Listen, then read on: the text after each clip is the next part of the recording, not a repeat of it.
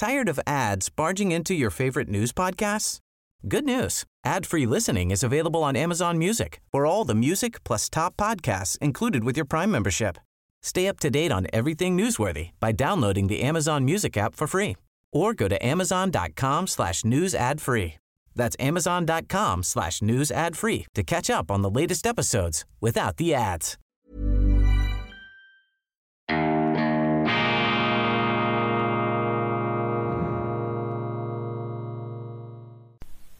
Grüezi miteinander. Einen wunderschönen guten Morgen, meine sehr verehrten Damen und Herren. Ich begrüße Sie herzlichst zum Wochenstart bei Weltwoche Daily, die andere Sicht. Unabhängig, kritisch, gut gelaunt.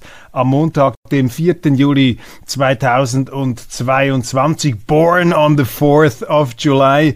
Heute ist der amerikanische Nationalfeiertag und in den Medien wird schon spekuliert, ob der amerikanische Ex-Präsident Donald Trump seine erneute Kandidatur bekannt geben wird. Auch deshalb, so wird gemunkelt, um sich da etwas aus der Bredouille herauszumanövrieren, Münchhausenmäßig am eigenen Schopf aus dem Sumpf ziehend. Das könnte der Befreiungsschlag, wenn es denn einer würde, äh, sein von Donald Trump heute. Wir werden das äh, erfahren natürlich im Verlauf des Tages die Berichterstattung in den deutschsprachigen Medien über diesen Schauprozess aus Anlass des 6. Januars ohrenbetäubend.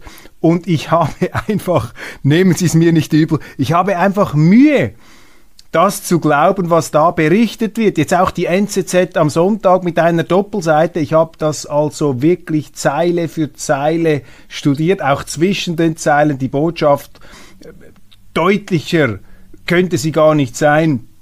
Trump wollte den Umsturz. Der Putschist Trump mit seinen seelenlosen Horden, die da das Kapitol überfallen haben, haarklein aufgezeichnet, Detail für Detail. Aber, und jetzt kommt's, Wesentliches wird daneben verschwiegen in diesen Berichten, in diesen Reportagen, in diesen Aufarbeitungen. Zum Beispiel der wichtige Satz des damaligen amerikanischen Präsidenten, den er gesagt hat, den man schon damals nicht zitieren wollte. Dass nämlich diese Protestierenden friedlich und patriotisch protestieren sollen. Und ich frage mich einfach, warum wird das nie zitiert? Warum wird das verschwiegen?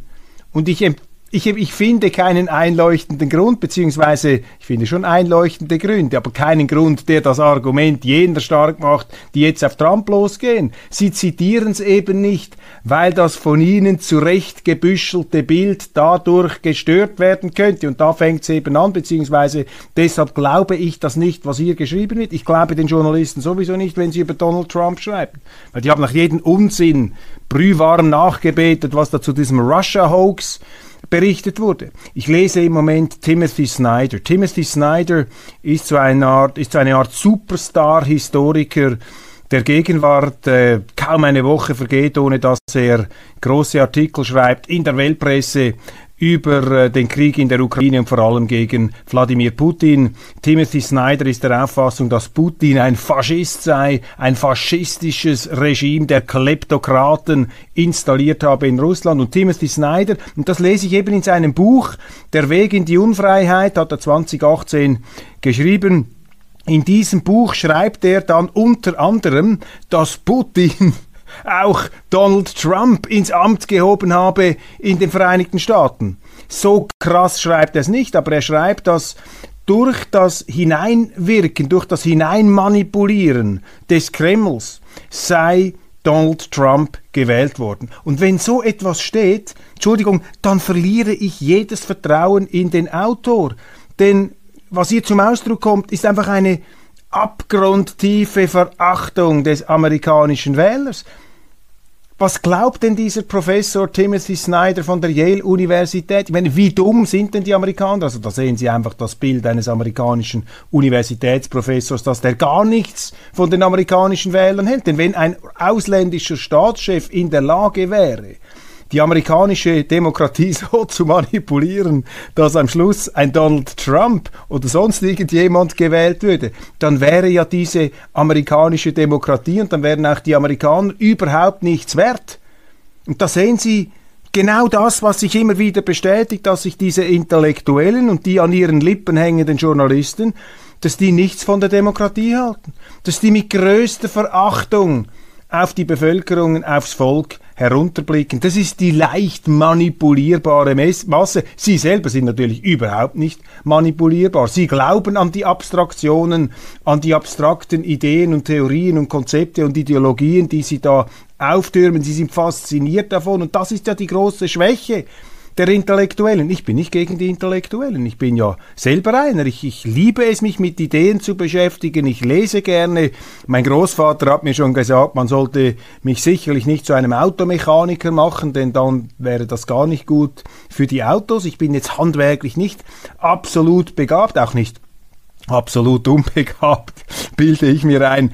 Aber ich habe nichts gegen Menschen, die sich mit Ideen und mit Büchern auseinandersetzen. Aber ich habe etwas gegen Ideologie, äh, Ideologen. Und diese Intellektuellen, das sind einfach Ideologie, äh, Ideologen, Ideologen der Arroganz und der Selbstherrlichkeit, die einfach nur herunterblicken auf die Wähler und auf die Bevölkerung aufs Volk. Und wenn das Volk etwas wählt, was ihnen nicht passt, dann ist das einfach ein dummes Volk, manipulierbar, fremdbestimmt, von außen äh, Dr. Mabuse-mäßig äh, hypnotisiert. Das ist das Bild, das ihr aufscheint. Und deshalb habe ich Mühe, diesen ellenlangen Beschreibungen ähm, mein Vertrauen zu schenken. Ich kritisiere das Verhalten von Trump am 6. Januar. Aber es ist einfach ein Symptom für einen Fake News Journalismus, wenn man nicht das ganze Bild hier darstellen kann, sondern derart selektiv und damit eben auch Sinn entstellen, manipulativ darüber berichtet. Das heißt, der Vorwurf, den sie alle Trump machen, der fällt auf die Chronisten selber zurück. Somaruga rechnet mit Gasmangel im Winter. Die ähm, Bundesrätin hat ein großes Interview gegeben in der Sonntagszeitung und dieses Interview ist ein Ärgernis. Öffnet den Blick in einen Abgrund der Ahnungslosigkeit, was die Wertschöpfung und die Wirtschaft in der Schweiz angeht. Was sagt Bundesrätin Sommaruga, eine lebenslange Politikerin, die immer ein sicheres, fremdfinanziertes, steuerzahlerfinanziertes Einkommen hatte und immer noch hat und haben wird mit einer tollen Pension, die wir ihr nicht missgönnen. Was sagt sie in diesem Interview? Zitat Darum kann niemand garantieren, dass immer für alle genug da ist. Zweitens, sie betont, schreibt die Sonntagszeitung, dass man im Falle eines Mangels sowohl beim Gas als auch beim Strom zuerst die Energie im Gewerbe und der Industrie rationieren würde. Jetzt müssen Sie sich das einmal vorstellen, meine Damen und Herren. Unser Bundesrat, Bundesrätin Simonetta Sommaruga, ich weiß nicht, ob sie im Auftrag des Gesamtbundesrates hier spricht, unsere, Bund unsere Energieministerin wird bei einem Strom- oder Gasmangel zuallererst den Strom in der Industrie und im Gewerbe rationieren. Das heißt, bevor wir zu Hause einen Pullover anziehen müssen, werden Arbeitsplätze gestrichen. Wird die Industrie geplagt? Nimmt man ihr den Strom, nimmt man ihr die Energie weg? Ich meine, auf welchem Planet, in welchem Paralleluniversum lebt diese Bundesrätin? Und wenn hier ihr nicht sofort die anderen Bundesräte in den Arm fallen, wenn sie sich nicht öffentlich entschuldigen, das ist egal, das, das, das bringt gar nichts. Nein, wenn sie das nicht öffentlich sofort korrigieren muss, diese Aussage, dann wissen wir, dass dieser Bundesrat augenscheinlich nicht in der Lage ist, unser Land durch diese Krise, die so sicher ist wie das Amen in der Kirche, durch diese Krise zu führen. Die Schweiz beruht auf dieser Industrie und auf dem Gewerbe. Und bevor sie dem Gewerbe und der Industrie den Strom abdreht, bevor, bevor sie der, der Lebensversorgung, dem, den, den Blutbahnen unseres Landes sozusagen den, den Strom abdreht, dass sie die abklemmt, müssen wir uns doch im Privaten einschränken. Ich meine, da sehen Sie, was für verschobene Prioritäten diese Frau hat. Die hat eben die Prioritäten eines lebenslang Bundesangestellten. Und ich weiß, es gibt Bundesangestellte da draußen, denen zieht es auch die Schuhe ab, wenn sie das lesen. Ich will nicht alle in Zippenhaftung nehmen. Aber vielleicht ist das das Risiko, die Gefahr dieser Stellung, wenn Sie beim Staat arbeiten dass sie eben etwas verschobene Prioritäten haben. Sie sagen, ja gut, okay, dann schicken wir einfach die Leute ins Homeoffice und dann ist einfach Home und am Schluss haben wir auch kein Office mehr, dann ist nur noch Home und der Kühlschrank ist ja sowieso gefüllt und wenn sie ein Problem haben, dann gibt es einfach noch ein bisschen Geld da vom Bundesrat, dann äh, geben wir Geld aus, das wir nicht haben und dann drucken wir es halt, das geht ja, das ist ja immer gegangen. Das ist so ungefähr die Vorstellung, die eine Frau Bundesrätin Simonetta Sommaruga zu haben scheint. Zuerst wird der Industrie und dem Gewerbe der Strom abgedreht. Das, das gibt's gar nicht. In, was für einem Film, in was für einem Irrenhaus sind wir hier gelandet, meine sehr verehrten Damen und Herren. Und noch etwas. Lassen Sie sich da keine Sekunde täuschen oder einlullen. Jetzt wird da also wirklich gelogen, dass sich die Balken biegen. Man benutzt gleichsam gierig diesen Krieg in der Ukraine, um die Energiewende, dieses, äh, dieses, dieses völlig äh, verkrachte und verknorzte Projekt der mutwilligen Zerstörung der schweizerischen Energieversorgung durch einen Plan, der hinten und vorne nicht aufgeht. Das versucht man jetzt zu vernebeln, zu vertuschen, indem man sagt, Putin, der Krieg in der Ukraine ist schuld, dass wir keinen Strom mehr haben. Das stimmt nicht. Wir haben uns selber in diese Situation gebracht durch eine Energiewende einer von den Medien immer bejubelten, immer bejubelten Bundesrätin Doris Leuthard, die alle immer in den Beliebtheitsskalen der Medien Platz 1, Platz 1, Platz 1, die aber einen Trümmerhaufen nach dem anderen hinterlassen hat. Nicht nur bei den Postautos, vor allem auch bei der Energie. Da hat sie ja als kurvenreiche Opportunistin und kurvenreich meine ich jetzt nicht, äh, wie das äh, sozusagen eine platte Interpretation hier nahelegen könnte. Kurvenreich meine ich eben ihre Politik, ihre opportunistische Kurven, ihre Slalompolitik von der Atomdoris zur Solardoris, äh, von der ähm, vernünftigen bürgerlichen, auch der Wirtschaft zugewandten Politikerin zu einer totalen Opportunistin und Populistin, die nur noch das geschrieben hat, was ihr die Journalisten beim Ringe eingeflüstert haben. Und sie hat am Schluss selber diese Lobeshymnen geglaubt, die über sie verbreitet wurde, wurden.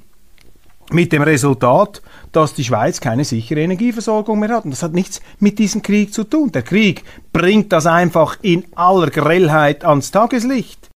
Aber Frau Sommaruga, auch eine Meistermanipulatorin der Rhetorik, weiß das natürlich sehr subtil zu verschleiern und bedauerlicherweise sind die äh, Sonntagszeitungsjournalisten nicht wiff genug, um, hier, um ihr hier den Spiegel vorzuhalten. Übrigens, zur Doris Leuthard 2.0 könnte demnächst Alain Berset werden. Alain Berset, auch ein Politiker in den Medien, sozusagen gleich hinter Jesus, so ziemlich äh, weit oben in der äh, Popularitätsskala, aber auch er im Grunde wirklich zustande gebracht hat er noch gar nichts. Und sein wichtigstes Dossier sind die Sozialwerke, ist die AHV-Revision. Und das wird ja im September vors Volk kommen. Die Diskussion läuft. Wir haben einen bürgerlichen Kompromiss was man übrigens einmal äh, lobend erwähnen muss, dass sich die Bürgerlichen hier zusammenraufen können. Sie haben gesagt, ja, Angleichung des Rentenalters, leider Erhöhung der äh, Mehrwertsteuer,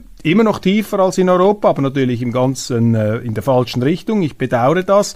Dann eine gewisse, auch unheilige Vermischung der verschiedenen Säulen unserer äh, Altersvorsorge. Das ist ja die Stärke, die eigentliche des schweizerischen Systems, dass wir eine AHV, ein Umlagensystem haben und dann die zweite Säule kapitalgedeckt und die dritte die private Vorsorge und dass diese drei Stoßdämpfersysteme unabhängig voneinander funktionieren. In Deutschland haben sie nur ein Umlageverfahren, das an der Demografie hängt, also die heutigen Generationen zahlen die Pensionäre. Das wurde alles ähm, eingerichtet, als die Geburtenraten höher waren, aber die Geburtenraten sind eben zurückgegangen, weil der Sozialstaat ausgebaut wurde. Der Sozialstaat hat sich zu einem fremdfinanzierten Familienersatz erwiesen, sodass die ähm, Leute nicht mehr die Notwendigkeit spüren, die ökonomische Notwendigkeit, mehrere Kinder zu haben, auch in der Gegenwart zu sparen, in die Kinder zu investieren und die Kinder sind dann gleichsam die AHV. Das hat man jetzt alles an den Sozialstaat delegiert, der aber auf brüchiger Grundlage errichtet wurde, nämlich auf einer Demografie, die er selber verändert hat. Das ist das große Problem.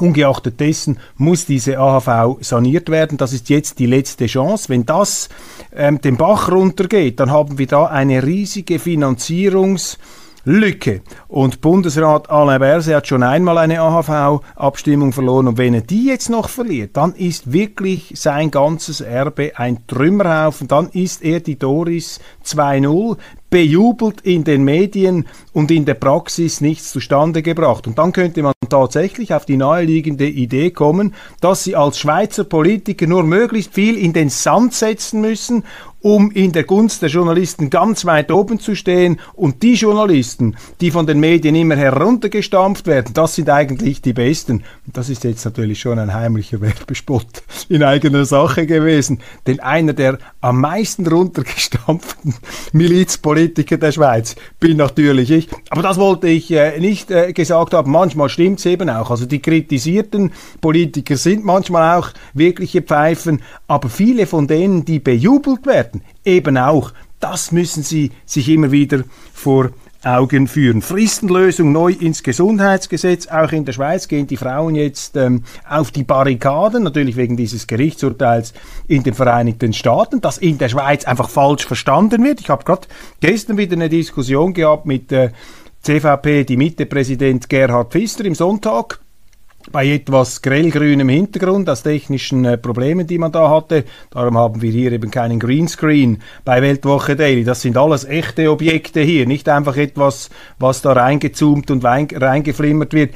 Und Gerhard Pfister hat gesagt, ja, das sei eben dieses Urteil in den USA, sei der Beweis dafür, dass eben bei Gerichten die Abtreibungsfrage nicht richtig aufgehoben sei, sondern man müsse das in die Demokratie tragen, wie in der Schweiz. Da habe man eben diese Fristenlösung und deshalb sei die Schweiz besser. Ich muss ihn dann belehren, dass dieser Entscheid in den USA ja genau das macht, was wir in der Schweiz schon haben, dass die Richter gesagt haben, und das ist zu loben, nicht wir, dieses Superheldengremium der lebenslang gewählten Richter, der Bundesrichter, der obersten Staatsrichter, nicht wir haben die Frage zu entscheiden, ob Abtreibung, die Tötung eines ungeborenen Menschen, ob das bis zu welchem Zeitpunkt legal sein soll oder nicht. Das muss das Volk entscheiden, das muss der Souverän entscheiden. Das ist keine juristische Frage, das ist eine politische Frage. Und das wird viel zu wenig gewürdigt hier. Und die zweite Frage natürlich mit der Abtreibung sowieso. Ich finde das äh, unheimlich, gespenstisch, äh, fast schon horrormäßig wie hier jetzt auch wieder von linken Kreisen gefordert wird, man müsste die Abtreibung noch erleichtern. Das sind menschliche Lebewesen. Da geht es um die Tötung menschlicher Lebewesen. Ich, ich bin gerne bereit ähm, zu akzeptieren, dass äh, Zeugungen unter fürchterlichen Umständen für die Frau zustande kommen. Natürlich, man muss da auch äh, das gewichten, die Rechte der Frau, selbstverständlich, aber eben auch die Rechte des ungeborenen Menschen. Und wenn ich dann höre von Ärzten des Kinderspitals in Zürich, vor allem auch von Ärztinnen, die mir sagen, dass heute Abtreibungen schon fast so eine Art postkoitale Verhütung sind, ja dann läuft's mir kalt den Rücken herunter. Und wenn ich zweitens höre, aber da stehen eben diese Ärzte viel zu wenig hin mit ihrem eigenen Namen, wenn ich zweitens höre, dass eben auch durch die Migration aus bestimmten Kulturkreisen Frauen ins Kinderspital gehen, nicht hier aufgewachsene, die ein ganz, äh, ich sage jetzt mal, sehr entspanntes Verhältnis zur Abtreibung haben, wo das dann wirklich eine Art des Verhütungsprozesses ist, dann sehen Sie doch, dass da etwas in die falsche Richtung läuft. Und die, der Staat sollte die Tötung von Menschen so schwer machen wie nur immer möglich. Das ist eine tiefe Überzeugung von mir. Also man soll dem Staat auf keinen Fall die Verantwortung abnehmen, das Töten von Menschen zu verhindern. Das ist ein ganz wichtiger Punkt. Also die Verantwortung haben wir letztlich als äh, Bürger des Staates. Wir sind die Souveräne dieses Staates. Aber wir dürfen, du darfst nicht in einer Gesellschaft leben, Du darfst es nicht zulassen, wo die Tötung der schwächsten Mitglieder unserer Gesellschaft fast schon zum guten Ton gehört und jeder, der da ein Fragezeichen setzt, wird schon fast als Nazi oder als Spinner hingestellt und so ist es. Und deshalb muss man hier ein bisschen diese Abtreibungsideologen zur Raison bringen und man muss ihnen einfach sagen, worum es da geht. Es geht nämlich um ungeborene menschliche Lebens Lebewesen. Das ist die einzige Frage, die hier eine Rolle spielt. Ist man bereit zu sagen, dass das, was im Bauch einer Frau, im Körper einer Frau heranwächst, ist das ein menschliches Lebewesen, ja oder nein? Und wenn es ein menschliches Lebewesen ist, ja, dann hat es auch Menschenrechte. Und wenn es noch nicht fertig ist, hat es die auch, weil diese Menschenrechte gelten auch für demente Menschen am Ende ihres Lebens. Sagen wir auch, ja, jetzt ist fertig, er ist kein richtiger Mensch mehr, ist sich seiner Menschheit und seines Menschseins nicht mehr bewusst. Er hängt da irgendwo an lebensverlängernden äh, Maschinen und muss wieder mit Windeln äh, gewechselt etc. werden. Ja, das ist kein Kriterium, das sind immer noch Menschen. Und das, was da wächst, auch vor der 14. Woche, das sind Menschen. Jetzt kann eine Gesellschaft immer noch entscheiden, wir sind dafür, das zu töten. Und Frauen, äh, wir können ihnen das alleine, diese Entscheidung übertragen. Ja, das kann man machen. Aber diese Diskussion, die muss ernsthaft geführt werden auf beiden Seiten des Spektrums. Und was sie in Amerika gemacht haben, das ist nicht ein Abtreibungsverbot ausgesprochen wie das die Medien hier berichten, auch wieder Fake News, wie bei Donald Trump, wo einfach weggelassen wird, was nicht ins Bild passt. Sie haben einfach gesagt, nein, wir geben diese Entscheidung zurück an die Gliedstaaten. Das ist hier der entscheidende Punkt. Zurück an die Bürger, zurück an die mündigen Bürger, an die Demokratie. Das ist genau das, was den Professoren und diesen eben bereits zitierten Timothy Snyder, was denen nicht einleuchtet, weil sie glauben, sie seien viel intelligenter und viel mündiger und viel reifer als dieses dumpfe Volk, als dieser dumpfe, plumpe Pöbel, den sie am liebsten entmündigen würden. Das ist hier die gefährliche Herrenreiterallüre, die sich an unseren Universitäten und auch in den Medien ausbreitet. Kinder sollen mehr als zwei Eltern haben können. Die LGBTQ-Bewegung fordert, dass nun Kinder auch vier Eltern haben können. Zum Beispiel ein Lesbenpärchen, das mit zwei schwulen Pärchen zusammenlebt, lebt, die könnte dann sozusagen eine Vierer oder vielleicht auch eine Sechser Elternschaft hier anmelden. Das ist für mich eine gute Nachricht, weil sie einfach zeigt, dass sich diese völlig lebensfremden, irren Gender Theorien und Gender-Ideologien allmählich selber ad absurdum führen, so dass es auch der Hinterste und der Letzte merkt.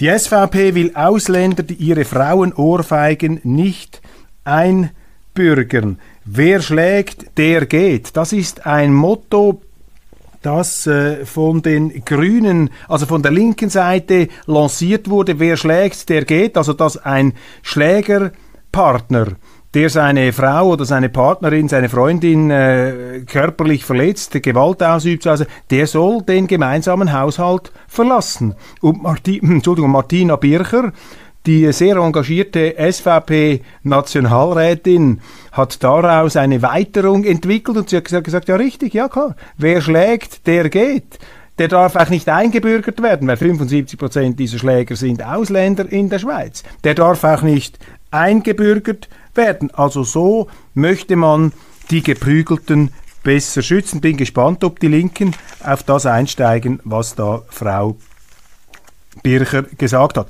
Gassis bekommt ein Gespräch mit von der Leyen. Großartig. Unser Bundesrat bekommt ein Gespräch mit der EU-Kommissionspräsidentin Ursula von der Leyen an seinem völlig völlig in die Hose gegangenen Gipfel von Lugano, der morgen beginnt. Wir haben das hier immer gesagt, das ist eine Idee mit dem falschen Motiv, zum falschen Zeitpunkt, mit der falschen Zielsetzung und eben der falschen Grundeinstellung von Anfang an einfach falsch eingespurt, falsch aufgegleist. Und jetzt fliegt alles dem Bundespräsidenten um die Ohren und meine Beobachtung ist, dass Ignazio Cassis, ein intelligenter Mann, natürlich längstens erkannt hat, dass er sich da fürchterlich verrannt hat. Das merkt man ihm an, wenn man ihn sieht im Bundeshaus, körpersprachlich, aber auch mit einer fast schon etwas, würde ich sagen, zynisch ironischen äh, Sichtweise zwischen den Zeilen lässt er durchblicken, dass er sehr wohl erkannt hat, dass dieses Ereignis, dass er da sozusagen als eine Art Urknall einer neuen kooperativen Neutralität, wie er sich ausdrückt, dass er das so zurecht designt hatte, das wird jetzt einfach zu einem grotesken Fiasko und zu einem Debakel, denn diese Veranstaltung ist eben völlig neben der Spur ist gegen alles, was die Schweiz als neutrales Land auszeichnen müsste. Sie ist komplett einseitig besetzt. Dann kommen nur die B-Prominenten da, eben, die sind gar keine wichtigen Leute da. Zelensky hält seine 395. Videokonferenz ab. Wir haben äh, natürlich keinen einzigen Russen, der dort ähm, dabei ist. Und ähm, es wird ähm, auch inhaltlich äh, ist das wirklich absurd was sich da abzeichnet. Denn man hat gesagt, ja, man wolle die, den Wiederaufbau der Ukraine da diskutieren. Aber die Frage ist, die jetzt ja langsam auch außerhalb der SVP in der Schweiz äh, gesehen wird, ja, was bauen wir dann genau auf? Der meist zerstörte Teil der Ukraine ist ja heute von den Russen besetzt. Wie viel Ukraine in dem Sinn, wie sich das Zelensky vorstellt, bleibt überhaupt noch übrig? Bauen wir dann die von den Russen besetzte Ukraine wieder auf? Ist das der Plan? Und ich höre jetzt auch aus der Mitte, aus der FDP, dass da ein ziemlich vernehmliches Kopfschütteln sich breit macht. In der grundsätzlichen Bewertung, wie müssen Sie dieses Ereignis einordnen?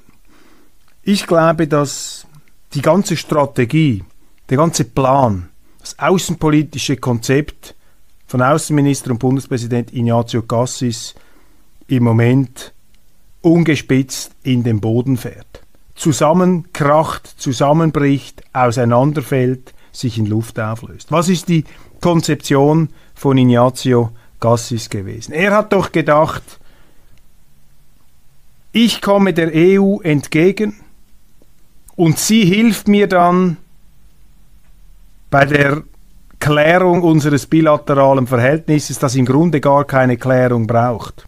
Also der Aktivismus, der Anpassungsaktivismus von Außenminister Gassi steht am Anfang des Übels. Er hat gedacht, okay, ich mache mich stark, dass die Schweiz einen Kohäsionsbeitrag zahlt, also über eine Milliarde zahlt, obwohl wir von der EU noch diskriminiert werden, als Zeichen des guten Willens. Ich beerdige Neutralität und übernehme eins zu eins Copy-Paste alle Ukraine-Sanktionen, Russland-Sanktionen der Europäischen Union. Auch damit schaffe ich Goodwill. Ich pilgere in der halben Weltgeschichte herum, bittstellermäßig, um Goodwill zu schaffen.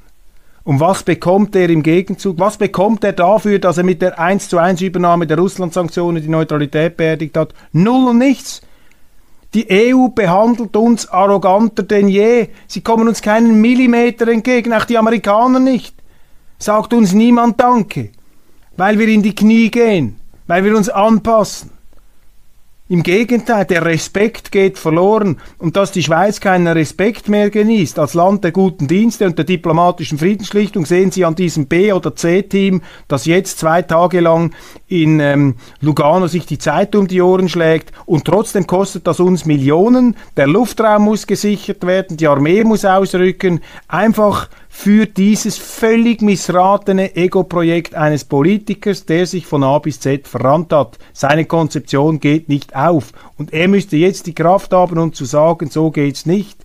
Das ist ein völliger Irrlaub, beziehungsweise die anderen Bundesräte. Wo sind denn die eigentlich? Wo sind die beiden SVPler, die hier dem Ignazio Cassis, dem Kollegen, klipp und klar sagen, sorry, auch im Sinne eines ihn, ihn vor sich selber schützend. Nichts davon sehen wir. Also meine Kritik richtet sich hier nicht einfach nur an Einzelpersonen, nicht einfach nur an Frau Sommaruga und an Herrn Gassis. Ich schließe das ganze Gremium in diese Kritik mit ein. Was wäre der Befreiungsschlag gewesen? Es hätte einen gegeben, meine Damen und Herren. Es hätte einen Befreiungsschlag gegeben.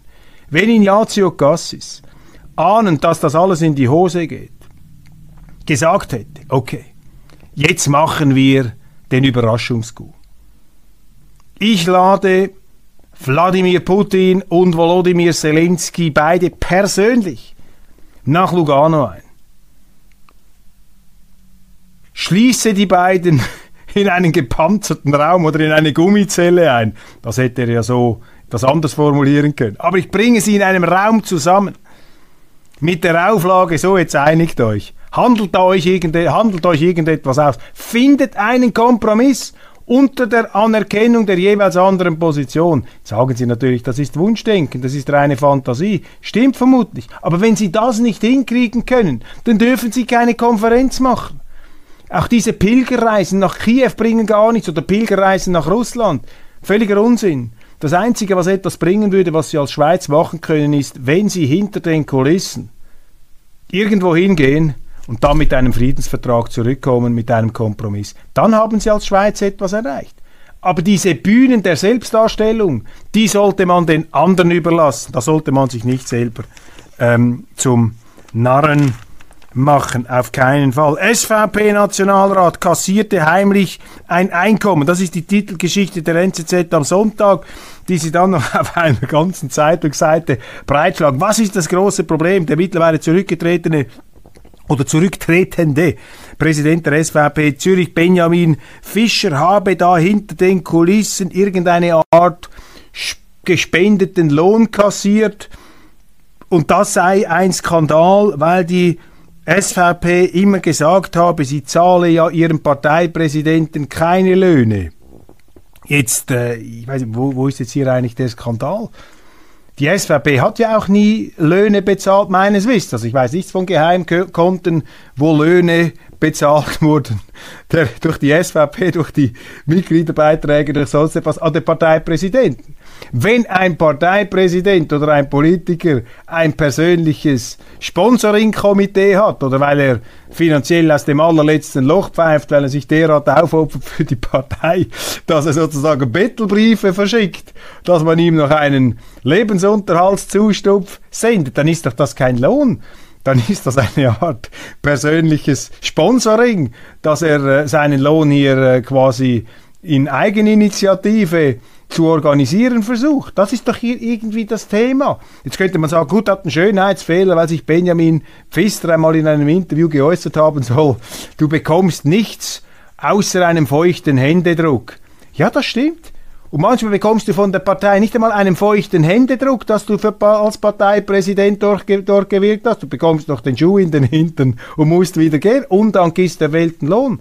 Aber ein Lohn ist doch ganz etwas anderes. Wenn die Partei als offizieller Verein oder als Gremium einem Präsidenten nun einen geheimen Lohn zahlen würde und nach außen behauptete, wir zahlen keine Löhne, dann könnte man sich über diese Heuchelei lustig machen, selbstverständlich. Aber das hier, aber vielleicht verstehe ich hier alles falsch und die NZZ ist da viel intelligenter als ich. Die Sonntags-NZZ, der hat doch gar, der hat ja keinen Lohn bekommen.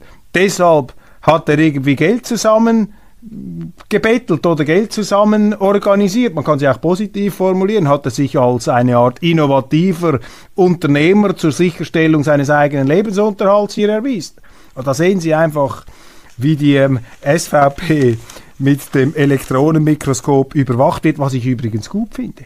Ich finde das sehr gut, dass die meisten Medien so kritisch sind gegenüber der SVP. Da haben sie nämlich Gewähr, Gewähr dafür, dass die SVP die ziemlich einzige Partei ist, die wirklich aufpasst, dass sie keinen Fehler macht. Und bei der SVP sind sie sicher, dass jeder Fehler, auch das, was gar kein Fehler ist, wie hier zum Beispiel, dass das also wirklich äh, mit den Trompeten von Jericho nach außen getragen wird. Also da wird jede Minimalverfehlung, jede Fastverfehlung und auch jede zur Verfehlung hingedrehte Nichtverfehlung wird ähm, protokolliert und aufgeschrieben und das macht diese Partei natürlich stark, weil sie dadurch weiß, wir sind da einem Stahlgewitter medialer Aufsicht ausgesetzt. Ich wäre froh, als Schweizer Bürger, wenn die Medien auch bei den anderen Parteien so genau hinschauen würden, dann hätten wir nämlich insgesamt bessere Parteien und die anderen Parteien mit viel tieferen Einschaltquoten, mit viel tieferen Wählerprozenten, die hätten vermutlich diese mediale Kritik noch viel nötiger als die SVP mit einem hohen Anteil, aber auch die SVP. Hochmut kommt vor dem Fall, ist sehr wichtig, auch bei der SVP immer kritisch ähm, auf die Finger zu schauen, weil eben, wenn man gegen 30 Prozent Wählerprozente äh, äh, Wählerschaft tendiert, da ist natürlich die Gefahr des Abhebens einigermaßen nicht mehr ähm, einfach zu vernachlässigen. Meine Damen und Herren, ein Thema habe ich noch vergessen, das nehme ich aber heute nicht mehr mit, das ist diese linken Schulen und die Untersuchung im Kanton Aargau. Das äh, ist eine hochinteressante Geschichte, die werde ich Ihnen dann aber morgen ähm, im Daily erzählen. Vielen Dank für die Aufmerksamkeit. Ich freue mich, dass Sie äh, dabei äh, gewesen sind. Ich wünsche Ihnen eine wunderbare Woche hier äh, und genießen Sie auch mal den Montag. Der Montag hat ja zu Unrecht einen etwas schlechten Ruf. Man sagt immer, am Montag musst du die Woche wieder anre anreißen lassen. Genießen Sie den Montag. Packen Sie den Montag bei den Hörnern. Alles Gute und bis morgen.